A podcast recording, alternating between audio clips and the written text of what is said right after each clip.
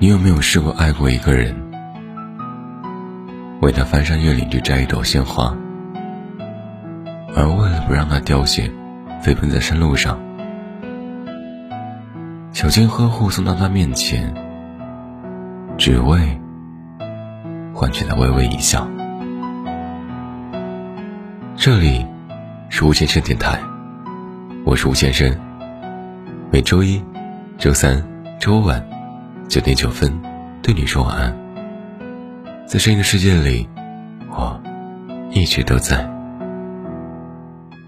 新浪微博搜索“吴先生的声音”，可以找到我。今天凌晨，我收到朋友阿晴的微信轰炸，迷迷糊糊的接起了他的电话，他的声音很低沉，我发觉。他情绪有些不太稳定，便打起精神，仔细听他道出爱情的破事儿。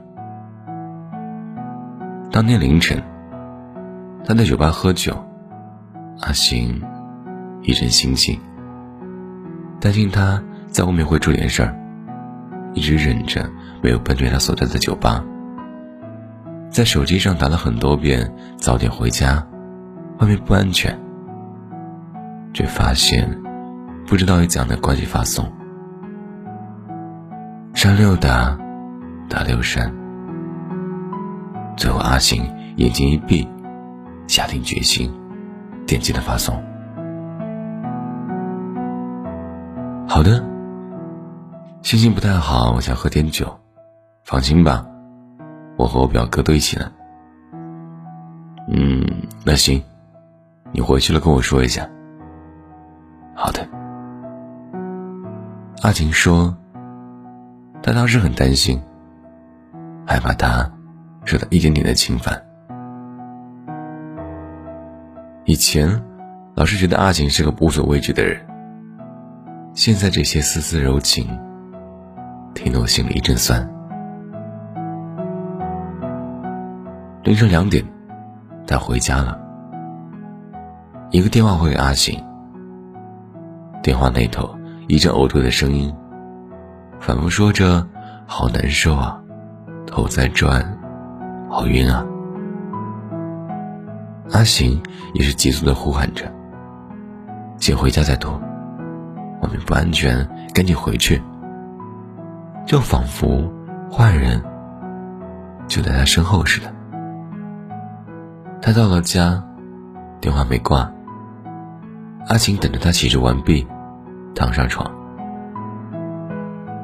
早点休息吧。喝了那么多，明天要上班吗？九点上班，八点多要起床。那赶紧睡觉吧，不然明天可起不来了。不要睡，不想睡，我好想你。我也是。阿行，还是按照狗血剧、肥皂剧的剧情一般轻声的问好：“你最近过得还好吗？”和他寒暄了一会儿，在这之前，阿行在他的朋友圈隐约看到合照中有个男人的身影，发了微信过去问他是不是找到对象了。那时。他避开了这个电话，隐约意识到了阿晴想的是对的。那句“外面不安全，早点回去”，说实在的，是怕影响他生活。最后，阿晴突发设想的想要掏出那个人，最后，他承认了。阿晴在那个时候就崩溃了，强忍着问。新男友一定很不错吧？这个时候，阿信已经哽咽，估计已经成了一个泪人了吧。对话内容没有再继续说下去，很默契的，我也没有继续问。我记得阿青前天晚上还在跟我说要早点睡觉，大前天就睡了两三个小时，通宵加班。谁知道这一天，他硬是没有睡。搬得最久的他，呼噜声整整停了四个小时。挂了电话找我来哭诉，说要等到八点半才能睡觉，不然怕他上班醒不来。说是第二天有重要的事情，必须要叫醒他。你说，爱情这碗苦水，真的挺难喝的。爱情，也真恐怖。明明遍体鳞伤，却还想着护他周全，太傻了。他以为那时的他过得并不快乐，谁知道，他的快乐消失的那么容易。还好，经历当时他没有找到去复合，不然就落得一身尴尬。我以前碰到过一些男女，有些思想特别封建，被灌输着结婚一定要听爸妈的，该怎么样就怎么样。可悲的是，唯一一点较为叛逆、违背父母的，就是外貌必须自己喜欢。乃至把婚姻当做了长期性的限制任务，这个任务也做得松松散散，硬是把自己逼成了晚婚一族。口里上挂到的“我从来不想独身”，却又预感晚婚。我在等世上唯一契合灵魂，为了这个契合灵魂。可以把小小的争吵放大以数倍增长，却错过了那些愿意为你翻山越岭的人。之后越遇到越嫌弃，越来越将就，最后就真的完婚了。最近我的词汇量多了一些，稀奇的是。这些词都是我的外甥女告诉我的，而我呢，就这样被一个五岁小孩又上了人生重要的一课。他深情并茂地说：“我不想和你做好朋友了，我要自己一个人玩。”这种连我外甥女都懂得的简单道理，所谓的成年人，却是以恍然大悟的形式来学习这样的道理，太惭愧了。倘若你爱过一个怎么也得不到的人，那你一定懂得这种感觉。我很爱你，但我不想和你做朋友了。以前一直以为，电视里放的那些爱情剧，哭得稀里哗啦的，演员一天下来，眼药水肯定对眼睛很刺激吧。长大后接触爱情之后，才发现，流泪是最简单的事情。我不找你，不是你不重要，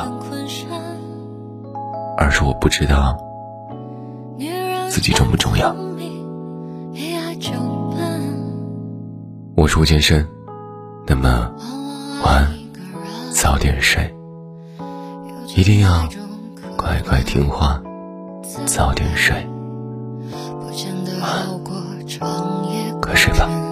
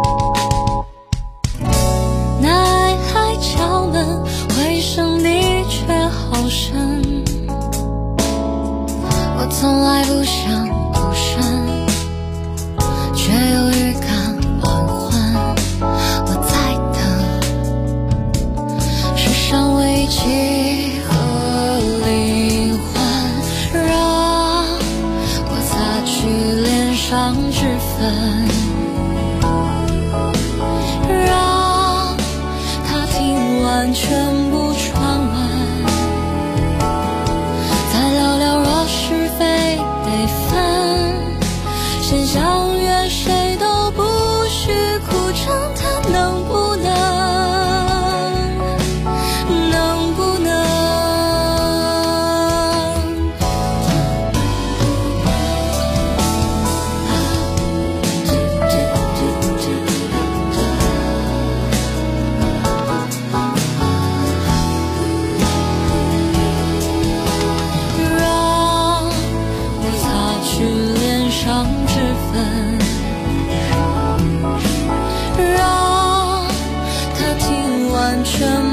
安稳。